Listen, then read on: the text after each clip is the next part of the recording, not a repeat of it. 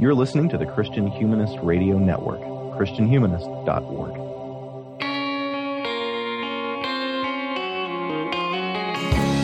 This is the Christian Humanist Podcast, a weekly discussion of theology, philosophy, literature, art, and other things that human beings do well. And now your hosts, David Grubbs, Nathan Gilmour, and Michial Fong. So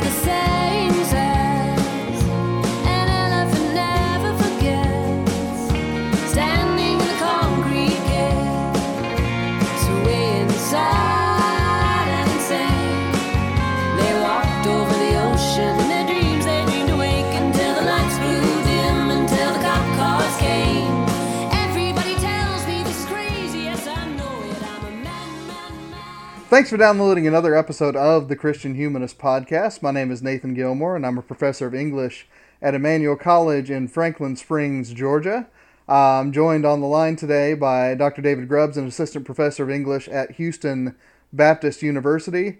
David, how are things? Things are well. Very good, very good. And also coming to you is Dr. Michial Farmer. Uh, he is in Woodstock, and Michial, uh, I have to think that it's about 96 degrees there because that's what it is here. It is, but by the time this episode airs, it's going to be almost fallish in terms of the weather. I can't wait. I'll believe it when I see it. Well, friends, uh, we got lots of things going on on the network. One thing is uh, Christian Feminist Podcast. I forgot to mention this last week. Has a new episode on uh, gaming and specifically board games uh, and the Christian community. That was a very interesting listen. Listen, pardon me. Grubbs, weren't you Uh, supposed we to be on that episode? I was supposed to be on that episode. I really wanted to be. Um but it was the day that the rains came down and the floods came up and uh our the power at our house uh became unreliable and it was it was yeah, I it was just not going to be a good a good thing for me to be on there. Uh if I was just going to be like cutting in and out, it would it, it wouldn't have been worth it for me to be there. So you know, I, I, I look forward to listening to that one, and uh, apologies for not being able to participate. But uh, that that sounded like a like it was going to be a fun conversation, and I look forward to listening to that fun conversation. That doesn't include me, but that's fine. It was a fun episode. We also have a new uh, core curriculum on the Iliad. Uh, Michial, what book will we be up to when this episode drops? I think seven through nine. Sounds like Yeah. a winner. Uh, and then uh, they got some schmuck to come on uh, before they were live and talk about Black Cauldron, but I think we've already talked about that, so we don't need to worry about that anymore. Uh, anything else on the network, guys? I think that's it. I have some profile books, but they're not for not they're not till significantly later in the semester. So Right. One thing that I will say is that now that we are in October, uh, listeners should be uh, watching the internet and your RSS feeds for the annual Christian Humanist Radio Network crossover. Uh, Michial, are we revealing yet what we're? Oh yeah, you revealed on Facebook what we're doing. So what are we doing for our Halloween crossover this year, Michial? We're reading five Stephen King books. Uh, I know we're reading Misery because I just read it today. We're reading Carrie, Revival, The Shining, and Pet Sematary. So, listeners, be sure to uh, stay tuned for that. But on this show today, uh, we are talking about uh, an event from 50 years ago. I like to do these uh, anniversary episodes. And it's something that uh, holds a certain fascination for me, not only in its own right, but uh, because of the generational questions it brings up, and that is Woodstock. So, Michial, you're our historian of rock and roll. So, what were the material conditions that made Woodstock happen in 1969? Whose idea was it to have a music festival? Whose idea was it to have a music festival in the middle of farm country? How did they get bands to show up? How did 400,000 people know how to get there without GPS? Yeah, it was dreamed up by four 20 somethings. Uh, I don't think any of them was older than 27. Uh, John Roberts, not the Supreme Court Justice, uh, Joel Rosenman, Artie Kornfeld, and Michael Lang. Of those four guys, Kornfeld was a vice president at Capitol Records. Lang was a festival organizer. I think he'd organized some big rock festival in Miami, Florida. And then Roberts and Rosenman were two entrepreneurs from New York City. The first band to sign on was Creedence Clearwater Revival, uh, which is a little bit ironic because Creedence was probably the least hippie band of that era. I mean, if you're if you're thinking about the 1960s and and popular rock music, I can't think of anybody who has less in common with the hippies than Creedence. They were a deeply blue collar band. They didn't even do drugs, and yet they're the first ones who sign on for Woodstock. And um, in so doing, they're the ones who make Woodstock possible because they were popular enough that when other bands saw that they'd signed up, they signed up too. So we kind of owe it to Creedence. And I think those two facts really complicate our view of Woodstock uh, because it is created by entrepreneurs to make a great deal of money, and it is first supported by whatever the opposite of hippies is. Um, so we should keep that in mind as we go forward and kind of deal with the mythology of Woodstock. This was a money making enterprise, first and foremost. Uh, it was supposed to be held in an industrial park in Wallkill, New York, a, a, town I know absolutely nothing about except that it was supposed to be the site of Woodstock. Uh, but the town officials there decided, after arrangements had already been made, that they didn't want to be a part of it. And so at the last minute, I think there was a month before the before the concert was supposed to begin, it moved to a farm in the Catskills just outside of Bethel, New York. And that last minute move presented some real problems, which again contribute to our view of Woodstock as a kind of hippie paradise. They didn't have time to build a fence and the stage, so they focused, I think, probably wisely on the stage. And because they couldn't keep people out without a fence, the concert became free. And in fact, the promoters lost an enormous amount of money. I think a million dollars, which 50 years ago was you know even more money than it is now. They they lost a lot of money on the festival, and they only made it back because they own the footage rights to the concert film. So this was a big bust financially until the mythology started happening, and then it became very lucrative. They expected fifty thousand people to come. Two days before the festival, twice that many tickets had been sold, and somewhere between 400,000 and 500,000 people ended up coming. They jammed all the roads around Bethel, small town in upstate New York. It's not really built to, to handle half a million people showing up all at once. And the, the amazing thing about Woodstock is there really wasn't very much violence there, despite all these people being there, despite the, the concert promoters being woefully unprepared to handle that number of people it helped that so many of them were on psychedelic drugs and having sex with one another. I, I think that probably is one reason why more violence didn't happen. You know, of all the, the drugs you can take, a- acid's probably not going to be one that's going to make you pull a knife on somebody. 32 bands and artists performed, uh, which is a, a very small number by any contemporary standard. Uh, Richie Havens opened the festival at 5 p.m. on Friday, August the 15th. He went it went all night the next day. So the next day, Saturday the 16th, began at noon and ended Sunday morning at 9. And uh, poor CCR had to play the 3 a.m. slot, and supposedly they were very bitter about this and had really nothing good to say about Woodstock. Although, again, I mean, their whole thing doesn't fit in very well with the whole thing of what that festival became. Jimi Hendrix famously closes the festival early Monday morning. He plays a famous rendition of the Star Spangled Banner. You've probably heard it. Um, he claims, uh, claimed he's dead now, but he he claimed that he meant it unironically. That this wasn't this wasn't an anti-patriotic thing. You know, I, I think he was in the Marines or maybe the Navy. He uh, he was he was pretty patriotic, and he meant that that version of the Star Spangled Banner, which to some extent is the kind of icon of Woodstock. He meant that to be completely straight. The other thing I want to call attention to, just in terms of how all of this fits into the counterculture, is a group called Sha Na Na. Have you guys heard of Sha Na Na? Oh yeah. Sha Na Na I've is heard a the phrase. it's a 50s nostalgic act made up of members of the Columbia University a cappella group. Uh, it was a huge hit. Huh.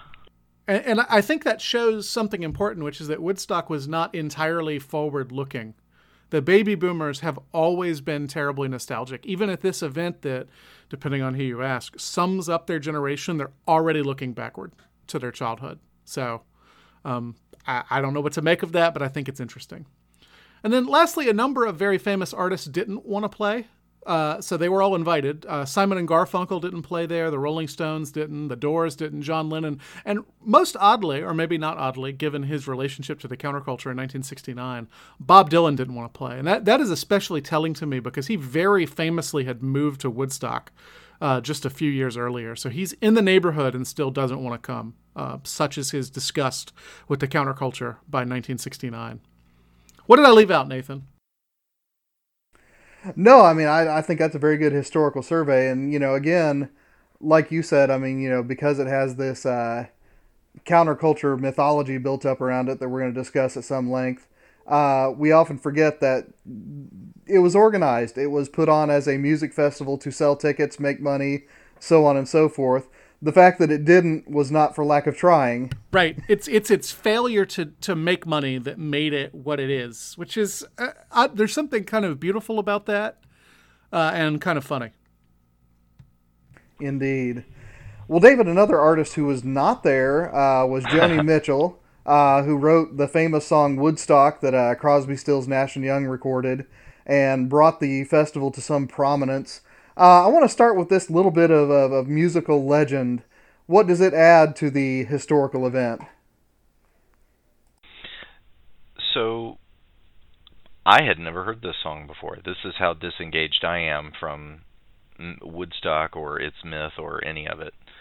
Uh, I have heard the Jimi Hendrix national anthem. So, proceeding here, uh, I came upon a child of God who was walking along the road. So, uh, we start off with this this image of pilgrimage, right? Uh, associated with youth. Uh, it's a it's a traveler walking along the road, headed for a destination. The traveler is also uh, a a child, a child of God. Um, so connection to connection to God, but also um, youth. Asked him where he was going, and he's going to. How do you even say that name, you guys? Yasker. In, in the song, it's Yasgur's farm. Yasgur's farm. Yeah, so he's going to Yasgur's farm. I had to look that up, and I was like, oh wow, that's not some weird symbolic thing. It's actually the name of the guy who owned the farm. There you go. I was expecting something else. I don't. I don't know. That's how unplugged I am from this. Uh, he's going to join in a rock and roll band and camp out on the land, and I'm going to go try and get my soul free. All right. Well, w- Woodstock was not that the co- it was not that long a concert, uh, but the song is already presenting it as if it's it's some kind of a, a permanent uh, site of pilgrimage. It's it's a it's a new settlement. It's a new uh, location where people can go um, who are seeking uh, this sort of enlightenment that I imagine many folks were, um, where rock and roll is joined to a kind of spirituality, and then you have the chorus. Um, we're stardust, uh, billion year old carbon, golden uh, we are golden. We've got ourselves, and we've got to get ourselves back to the garden.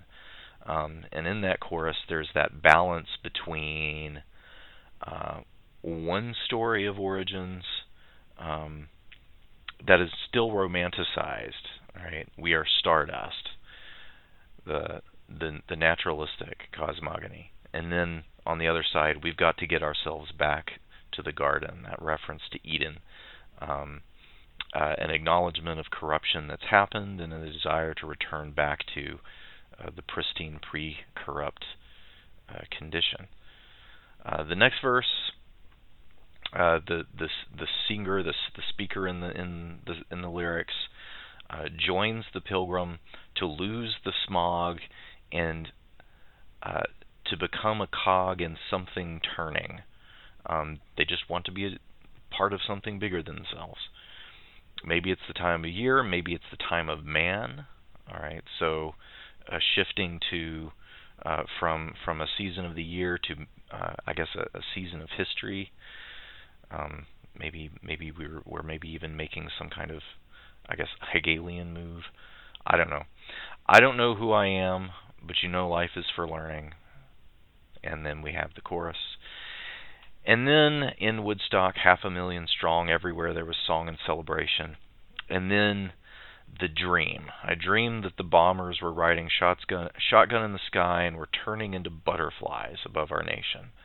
Um, the idea that somehow through this pursuit of this pilgrimage of rock and roll drug spirituality, um, they're also going to bring about this uh, systemic change in the world, um, bring that's specifically connected to um, ending war, changing bombers into butterflies.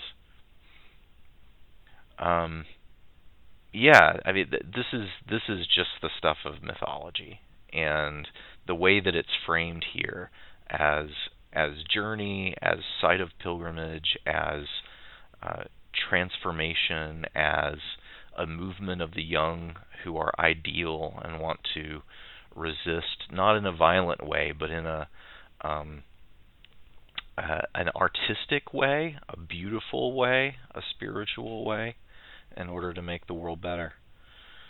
Um, which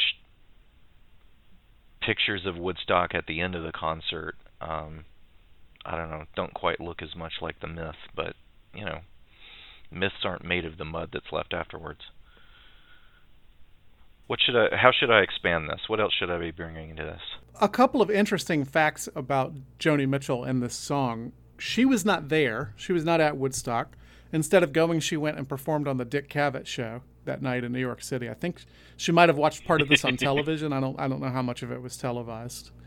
And the other thing about her is, despite this song, she never really accepted the hippie mythos. Um, she has a song called Blue from her album of the same name, which is two years after Woodstock. And I, I can't help but read this as a rejection of that whole mythos. It, um, she says, Well, there's so many sinking now. You got to keep thinking. You can make it through these waves. Acid, booze, and ass, needles, guns, and grass, lots of laughs, lots of laughs. Everybody's saying that hell's the hippest way to go. Well, I don't think so. So she's she. I mean, in 1971, you kind of have the whole hippie hangover thing anyway, because you have Altamont, which I know we're going to talk about in a minute, and you have Charles Manson. But already two years after that, she's she's singing a very different sort of song about what Woodstock supposedly stands for. And remember, she was never there. Um, so as usual with Joni Mitchell, she's she's much more complicated and interesting than any kind of category you try to slot her into. Um, but in particular, she's more interesting than the song Woodstock, which is not her best work, in my opinion. Oh, and see, I I grew up loving this song, so I mean, I knew I had to bring it into this episode. But I I agree, Michial. I mean, you know, this uh this is a very simplistic mythology that we've got going in here, uh, and you know, uh, I don't think it's pretending to be anything else, but uh, I guess you know, I, I'll I'll I'll go ahead and ask you. I mean, you know, it wasn't just this one song, obviously, or even one recorded by you know Crosby, Stills, Nash and Young, one of the great hippie bands that made Woodstock something more than another festival among festivals.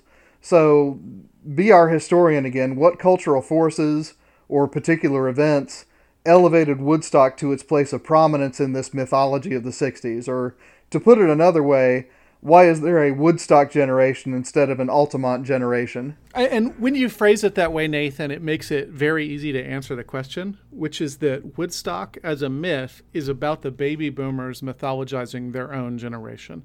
Altamont is not the right kind of mythology. Uh, Altamont, if you don't know, is a is a very similar festival in I believe San Francisco, and it famously climaxes with the Hell's Angels, who were serving as security, murdering this guy Meredith Hunter, who has climbed on stage while the Rolling Stones were performing "Under My Thumb." And that is a very bad end to a very idealistic decade. The fact that there isn't really violence at Woodstock is important because it tells you that these hippie ideals, to the degree they're ideals at all, um, hold true, whereas Altamont reveals them to be a lie. You didn't mention it, but there's a, also a 1971, there's that year again, concert by Jethro Tull at Red Rocks in Colorado.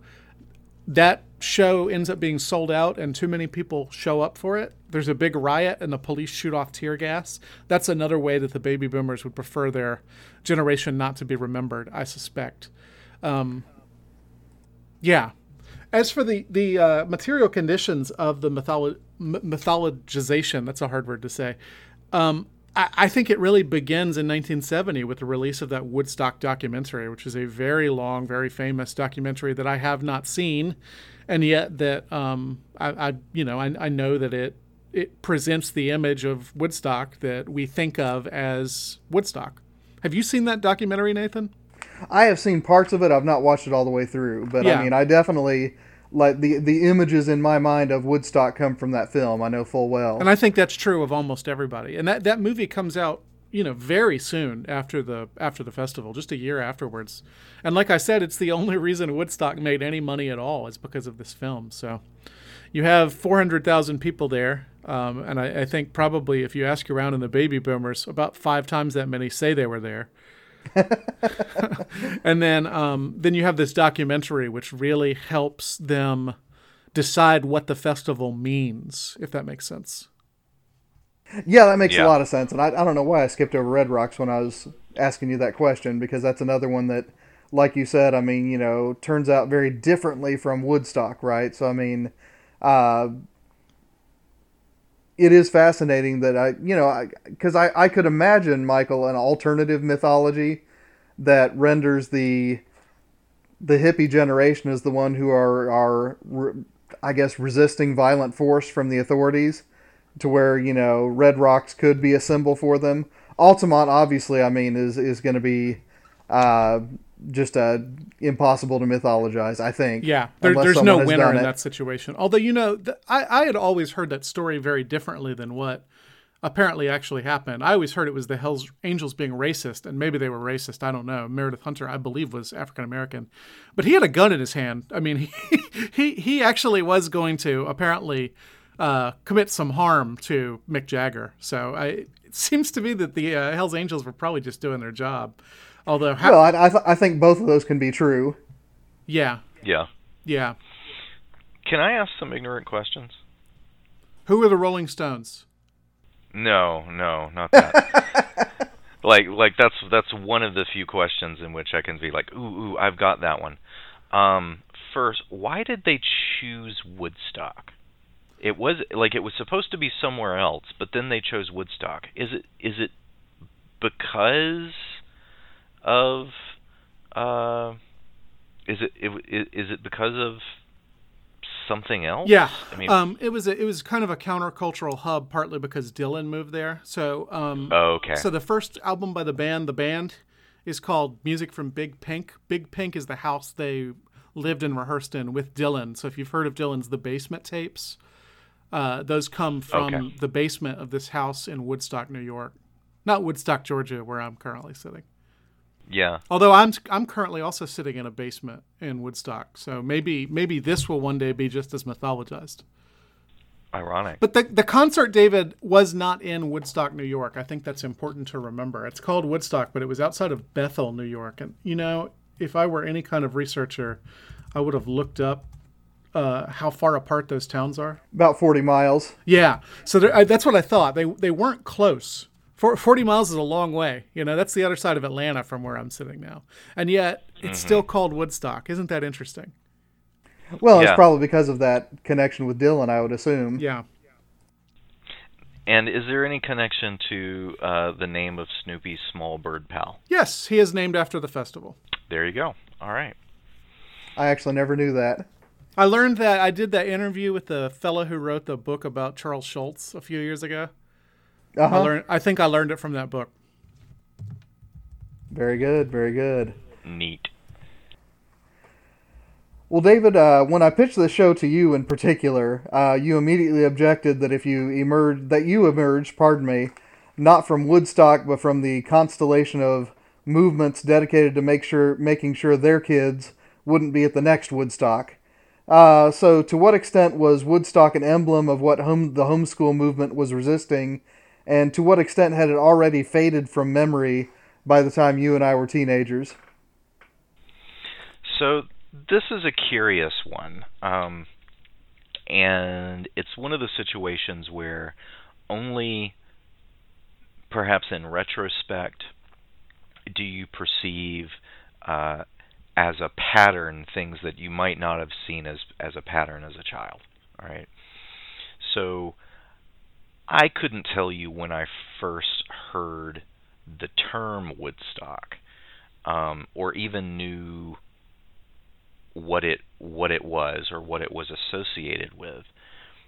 But um, all through all through growing up, uh, there was just a constellation of things that that were linked together, and it included things like um, boys need to wear shirts, and they shouldn't have long hair, and uh, you know, you know, obviously I grew up. You know, most of my growing up was in the '80s. You know, with you know Dare and staying off of drugs and all the rest of that.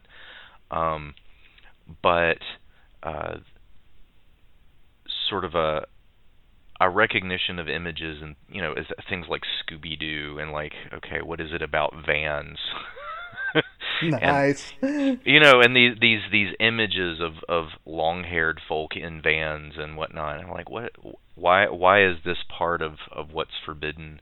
What's so bad about having the long hair? And its connection with um by by the time I was young you know you know you were you were more likely uh, to be hearing condemnation of rock and roll targeting, um, you know, Metallica or Guns N' Roses. Um, you know, it was the Hell's Bells era. Um, but nonetheless, there was this uh, this kind of remnant of, especially the especially the long hair associated with men. Um, kind of going so I I'd heard about hippies and I heard that that was a term for people who were associated with this thing called rock and roll which we didn't listen to. Um and and it was a long time ago. And then pouring through uh because when you're homeschooled you don't get yearbooks. But we had our parents high school yearbooks and so we would dig through them. And you know, my grand my, my my parents graduated from high school in 1972. So looking through them, seeing the way they looked and the way that the the kids they went to looked, and our my parents were always.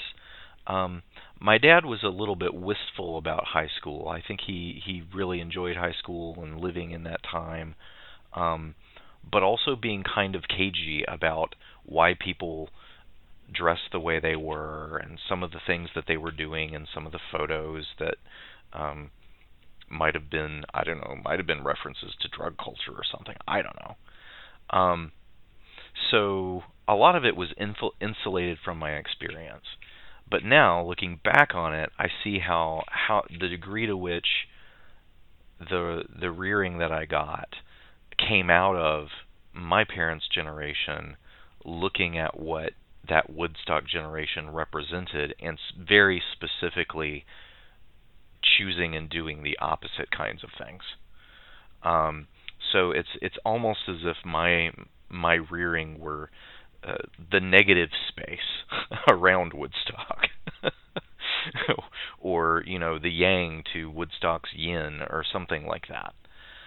Um, yeah, it, it's uh, I, it, it must have been something that would have been talked about more explicitly, especially when they first became associated with um, uh, the Gothard movement that um, uh, that my family was part of. They must have spoken about those kinds of things much more explicitly um, when they uh, when they first became associated with it in um, the late 70s but by the time I came along, um, that kind of explicit use of Woodstock as a symbol of what was being rejected wasn't wasn't there anymore. But the ghost of Woodstock was there. That makes some good sense. Michial, I didn't actually prep you for this, but I'm confident you can talk extempore about it. Uh, to what extent was it was sort of the Jesus rock that you know you were, you know that you still you know uh, are famous on the internet for writing about? To what extent was it uh, resisting Woodstock? To what extent channeling Woodstock by way of the Jesus people? Uh, was it uh, a a gravitational uh, force at all in that Yeah, movement? As you mentioned, I'm speaking extemporaneously, so I don't know if this is true or not. But um, trying to answer without doing any kind of research, I suspect what you get with the Jesus people is an attempt to redirect the positive parts of hippie culture um, away from the excesses that led to, you know, Altamont or Manson or Red Rocks or all, all the other kind of hangover moments of the early 70s. So, so you you're trying to get a, a they're, they're trying to use some of the more communal aspects of Woodstock and the surrounding culture um, to bring people to, to Christ instead, which, you know, whatever. I have I have thoughts about that. I'm not sure they're terribly relevant. Um, and nor am I super informed about the 1970s um, in, in terms of that whole movement. So, uh, you know, take it all with a grain of salt. No, that's all right. Like I said, this just now occurred to me, and I I didn't uh, think about it last week when I was dreaming up show notes. So uh, I'm glad you could speak a little bit extempore. But uh, David, bouncing back to you know sort of again evangelical culture writ large, but especially uh, homeschool culture. I mean. For me, at least, you know, growing up as a teenager and being a recent convert, it was always a tension for me because I had a sense that Vietnam was an era where America lost its way morally. But I also heard people, you know, frankly older than my parents, right? So not the so-called Woodstock generation who would get very angry at people who would say such things. So I mean, again, you know, I'm just curious about what kinds of echoes were still rever- reverberating. There we go. Uh, in your context, I mean, that relationship between the hippie movement, Vietnam, all that kind of thing, was that even on the radar, or were there other things that uh, took the attention? It was on. Oh, it was it was a bit on the radar, um, and from again from the opposite point of view, um, I never really heard my grandmother, uh, my grandparents talk about it very much. But my best friend growing up, uh, his father was a Vietnam veteran. Um, another one of my really close friends um, from about middle school through high school, his father was also a Vietnam veteran. Um, and I heard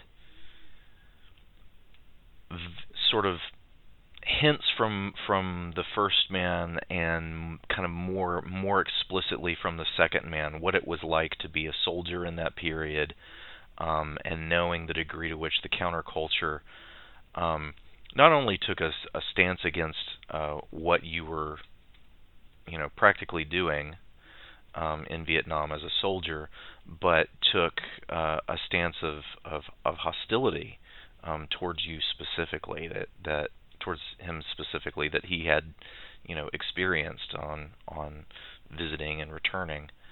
Um, and that was that was what I knew about it right? Um, I don't actually know and I'm pretty sure I, I I don't I don't know that I actually know in my family or in my circle of of friends or church anyone who saw themselves as associated with that Woodstock generation counterculture vibe at all and didn't meet anyone who was an adult who spoke of it in a positive way until I was in graduate school.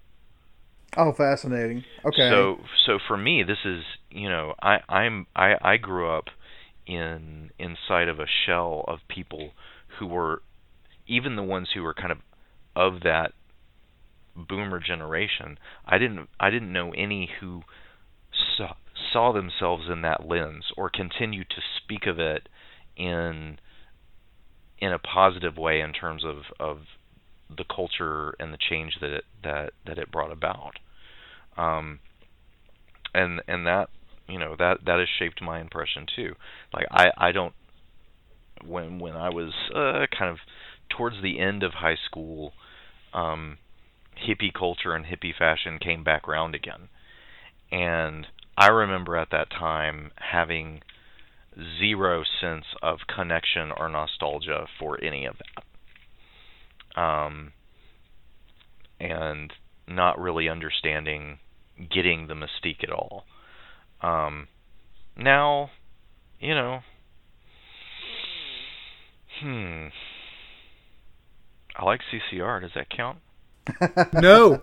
Michial says no. I and and it's interesting, David, because uh, again, our experiences, I I think you know shed light on each other because for me, sort of the, for lack of a better term, you know the the the tail end of the moral majority and the beginning of the religious right was one what I would call ideological center of gravity that was trying to lay hold of me there in the 90s. But then this counterculture Woodstock generation, you know, anti war was another one. And I, I remember very distinctly having a, a, a genuine sense of tension between the two of them.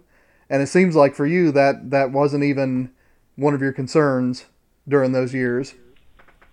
No, I, I I didn't know anyone who thought being a hippie was good, except for people of my own generation who got caught up in the kind of the styles that were that were you know revived and marketed. I got you. you. Know, I got other, you. Other other than that that that kind of airsats um, productifying of the '60s, uh, I don't know of. I, I didn't know anybody who was who was who who was seriously presenting it to me as representing something that I should consider. I, yeah, That's interesting. Well, Michial, uh, as far as I know, and I did a little bit of research, the uh, Woodstock 50th anniversary concert never happened. Uh, but I do want to think a little bit about an infamous Woodstock anniversary, uh, namely Woodstock 1999 in Rome, New York, still not actually in Woodstock. Uh, I remember seeing in the MTV coverage, and this might have been my last memory of watching MTV, that the high summer heat and the high prices for bottled water led to rioting, audio towers on fire, looting, even sexual assault. In my just out of college mind, this was a new sort of emblem. Thus ends the dream that a music festival has any capacity to bring peace into the world. Is there something to that, or was it pretty much just the case that when Limp Bizkit gets involved, everything gets ruined? Well, I mean that is certainly true, but I think it does go beyond that. First, a few points. There were actually Woodstock 10 and Woodstock 20. So it, there was a there was a concert in 79 and one in 89, which nobody remembers. Um, 99 is the one they remember because it's the one where everything, as you say, uh, went south. Um, so it's on an, a former Air Force base in uh, in upstate New York, and the thing about having it on a farm is that there's all sorts of plants and stuff to absorb the sunlight, whereas an Air Force base is pretty much nothing but asphalt, uh, which means when it's hot, it's real hot.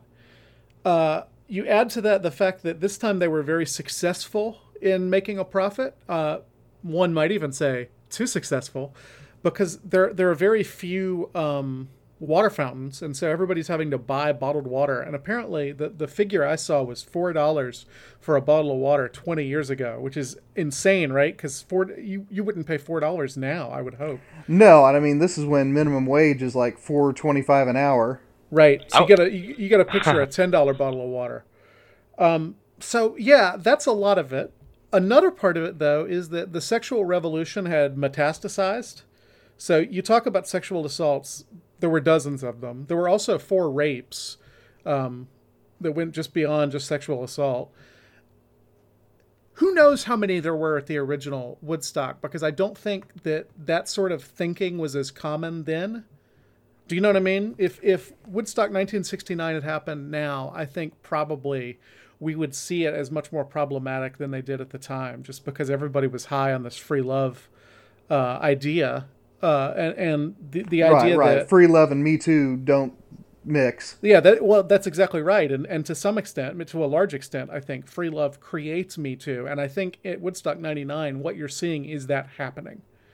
Uh, pe- fewer people were on acid. I really think I really think the acid has something to do with it. it it's just not a, it's not a drug that causes um, causes violence, from my understanding. It's a drug that gives you the illusion of unity. So, it, I mean, it makes sense that if everybody's doing the acid, although not the brown acid, as the famous announcement went, Right, Uh, right. that that is the moment from the film that everyone can quote, even if you've never seen the film. yeah. but um, that, does, that doesn't happen at Woodstock 99. People are s- smoking weed, which I don't think of as being something that makes you violent, but God knows what else they're doing. Uh, it's it's just a more cynical time. It's a it's a time when the uh, the, the ideals of Wood, Woodstock 69 are just not hip or present. And so you get these nods to what was happening at the original Woodstock that are cosmetic more than anything else. So you get Wyclef Jean um, doing a Jimi Hendrix impersonation during his set, but I don't know that most of the people at the festival had any kind of grandiose ideals for what their counterculture was going to be. And besides that, the counterculture had kind of become the mainstream culture. I mean, Limp Bizkit was a, a best-selling band. So what do you what do you do when you're no longer an underground movement and instead you're just a bunch of oversexed, drugged up 20 somethings converging on a place that's too hot without any kind of real material comforts. It's a disaster. So the the whole place gets set on fire during the Red Hot Chili Peppers set when they're they're uh, covering the uh, the Jimi Hendrix song "Fire," and then um, yeah, And- Because and- irony is alive. Right, right. So I mean, it's a it's a disaster. There, I, I wish they'd make a documentary about that because I wonder I wonder what it was like to be one of the other groups uh, at that festival. And and lest we forget, it wasn't all hard rock groups. I mean, Sheryl Crow played, Jewel played, Alanis Morissette played. Yeah, yeah. I mean, this was this was the big event for Generation X. Yeah. For all that says about Generation X.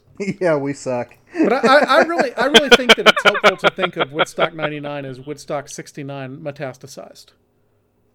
That um, That- that if it hadn't been so early in the counterculture in 1969, I think it probably would have ended up very similarly.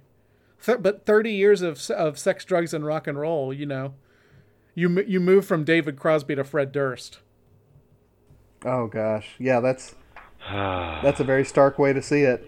Uh, David, do you have any memory of, of hearing about Woodstock '99? I was in college then. I remember hearing that it was happening, and I probably rolled my eyes and didn't think about it again. You know, I it's not something that I would have had any interest in doing, and I I don't know. I standing outside and listening to music wasn't something I'd do if it was local. And if it was music you liked, Yeah, yeah, like, like I, I, I still would not go. Like, I can't imagine any kind of music right now that would make me stand outside in the summer. I, I just can't get over those poor women who were raped at this festival. Gang raped, I believe, in some cases. It, it just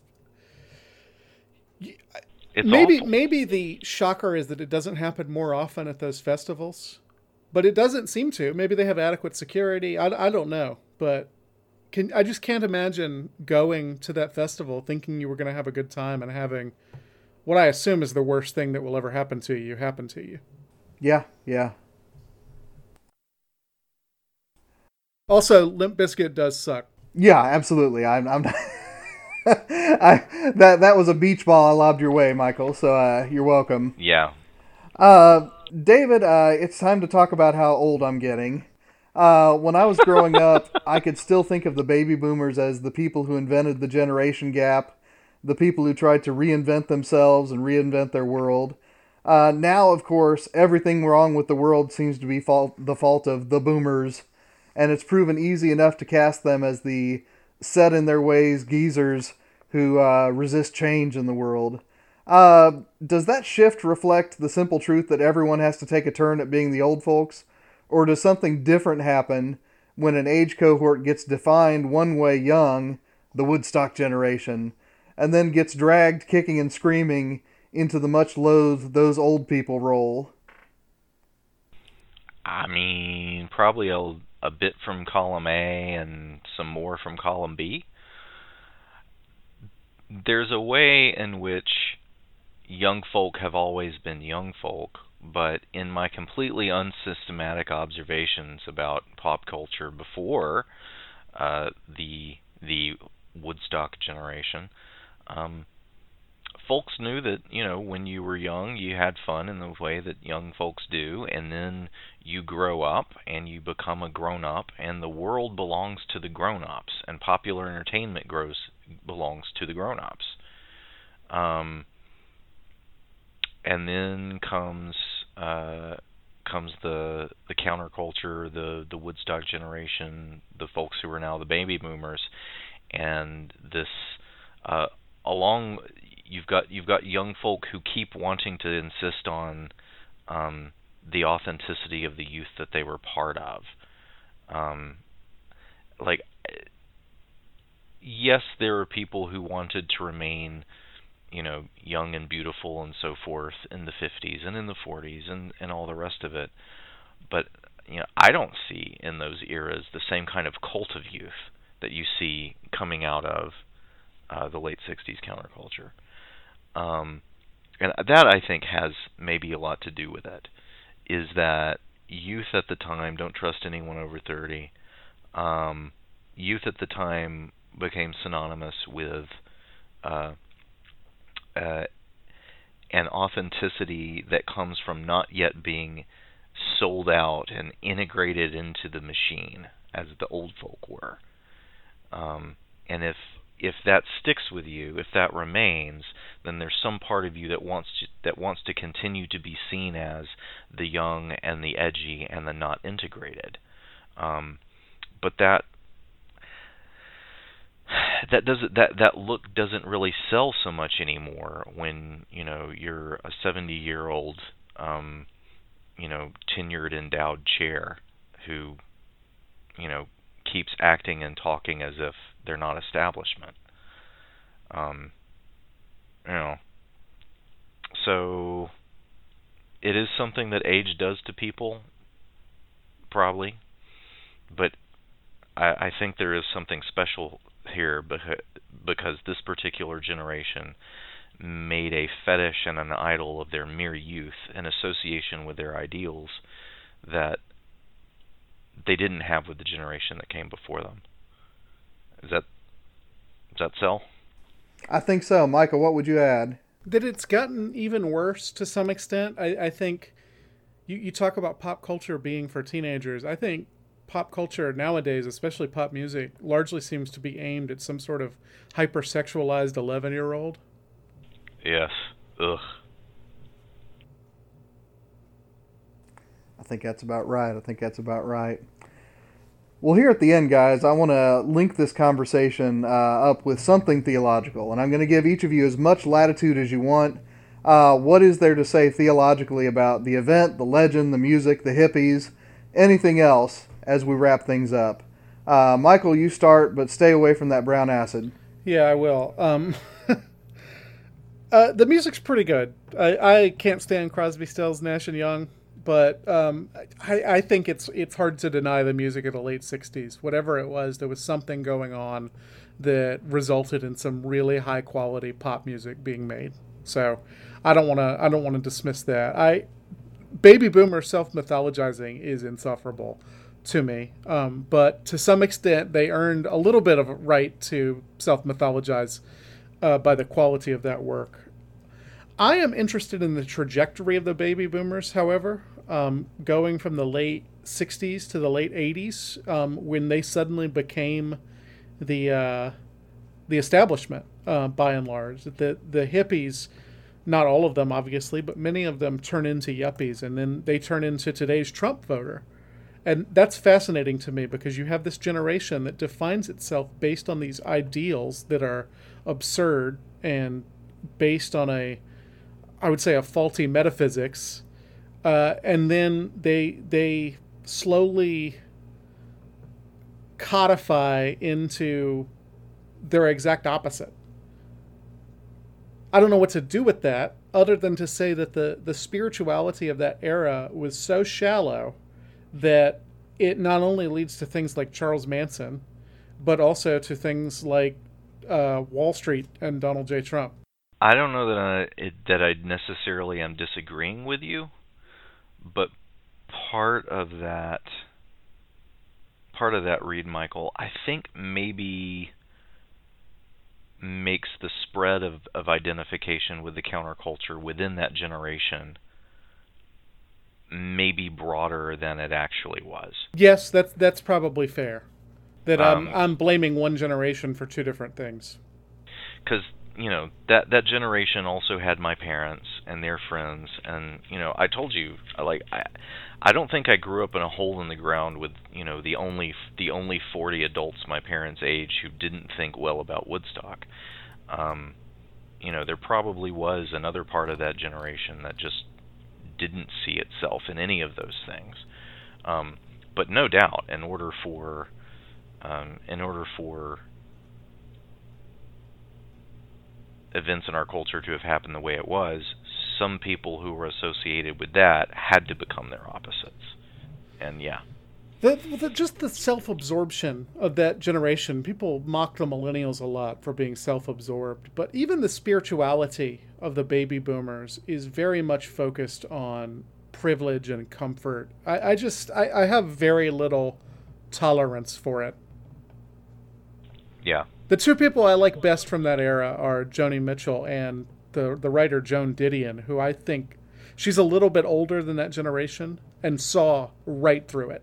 Yeah, I would recommend people read the Joan Didion essay "Slouching Towards Bethlehem," where she where she visits Haight Ashbury, and again, she's a little bit uh, older than the people she's writing about, but it's a really terrifying presentation of the counterculture as this group of kids who don't know what they're talking about. They've lost their way, but they're talking as if they did know what they're, were talking about. I think that's probably the most perceptive contemporary portrait of uh, of the generation that gave us Woodstock. David, what would you uh, point to? just the presence of uh, on on among the the many the many acts, the many sets um, during that festival. Um, it began with uh, a a Hindu religious teacher. Um, uh, not even sure if I'm going to pronounce his right his name right. Um, Swami Satchidananda. Um, that was my most game effort and then um, one of the one of the sets on the earlier days was uh, Ravi Shankar. So that uh, that association of of that fascination that you see in some parts of the counterculture with Indian religion and Indian culture. Um, you know, the number of folks from that generation who who um, Woodstock was not their pilgrimage site, but India was, um, who who went and uh, became part of communities studying under under gurus.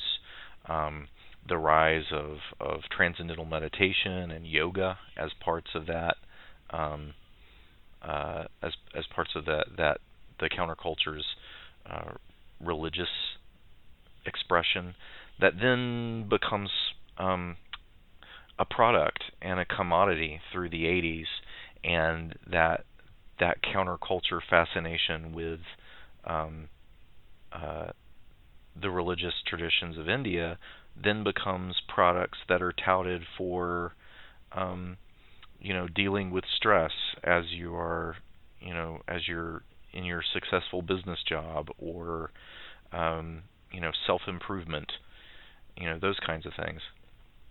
But there's uh, there was something there. Somebody the they they were crying out for something spiritual and something something real, and the exotically different um, traditions of India were an attractive part of that. But you talked about this earlier, Michial. You also have uh, the Jesus movement um, that I think also saw that same hunger. Um, you know, uh, behind, I, I think if we want to think in charitable ways about uh, this generation and even what this event means to them, um, you know, looking looking at the the genuine hungers in the human soul, um, the desires to to find those hungers uh, fed in some kind of spiritual devotion, some kind of beauty, some kind of art. Um, uh, you know, may, may, maybe we don't think that Woodstock necessarily it lives up to its myth, or that its generation lived up to even the ideals they profess, professed as part of the myth. Um, but the the itches that it scratched and the hungers that it manifested um, are things that uh, I think point in noble directions. And I would just add that uh, I know that uh, Woodstock is, you know, not by any means the first rock and roll festival, and it's certainly not the last rock and roll festival. But it is, like I said, you know, something that, for reasons that Michial narrated and that we've discussed today, uh, something that has taken on a sort of, of mythological character. And what fascinates me is that it happened so fast after the event. Uh, you know, the capacity for, as Michial noted, a, a failed music festival uh, to become its own myth that fast really does fascinate me. And I think that it has something to do with, you know, uh, the era of mass telecommunication, recorded music, music stores, things like that.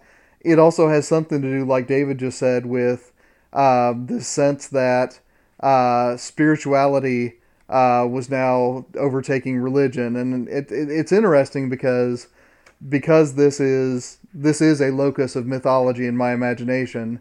Uh, Woodstock is what I think of when I hear youth minister types say that you know Jesus doesn't want rela- religion; he wants relationship. Uh, I know that one didn't cause the other in any straight line form, but it's definitely something where the ripples are making things happen. So uh, it remains interesting to me, and I'm glad uh, you guys were willing to humor me and and talk about it a little bit. Uh, but we're about out of time today, so uh, what are we talking about next week? Well, we're going to be reading an essay by Gabriel Marcel called uh, "Orthodoxy versus Conformism." It's if if you have access to a library, there's a version of it in his collection called Creative Fidelity. But if you don't, I'm going to translate a version and stick it on our website uh, because the the English language translation is not available online and is uh, copyrighted. So that's what we're going to do. I'll uh, post a note on the uh, on the Facebook site when I've got it up and everybody can read it. Very good, very good. Well, listeners, until then, uh, you can find us on ChristianHumanist.org on Facebook. Uh, you can subscribe. Well, you've probably already subscribed, but if you haven't, you can subscribe on Stitcher or iTunes. Uh, we always appreciate if you can leave reviews for us as well in those places. The Christian Humanist Podcast is part of the Christian Humanist Radio Network. Our press liaison is Kristen Filippic. Michial does our editing, and I am Nathan Gilmour in behalf of Michial and of David Grubbs saying, Let your sins be strong, let your faith be stronger.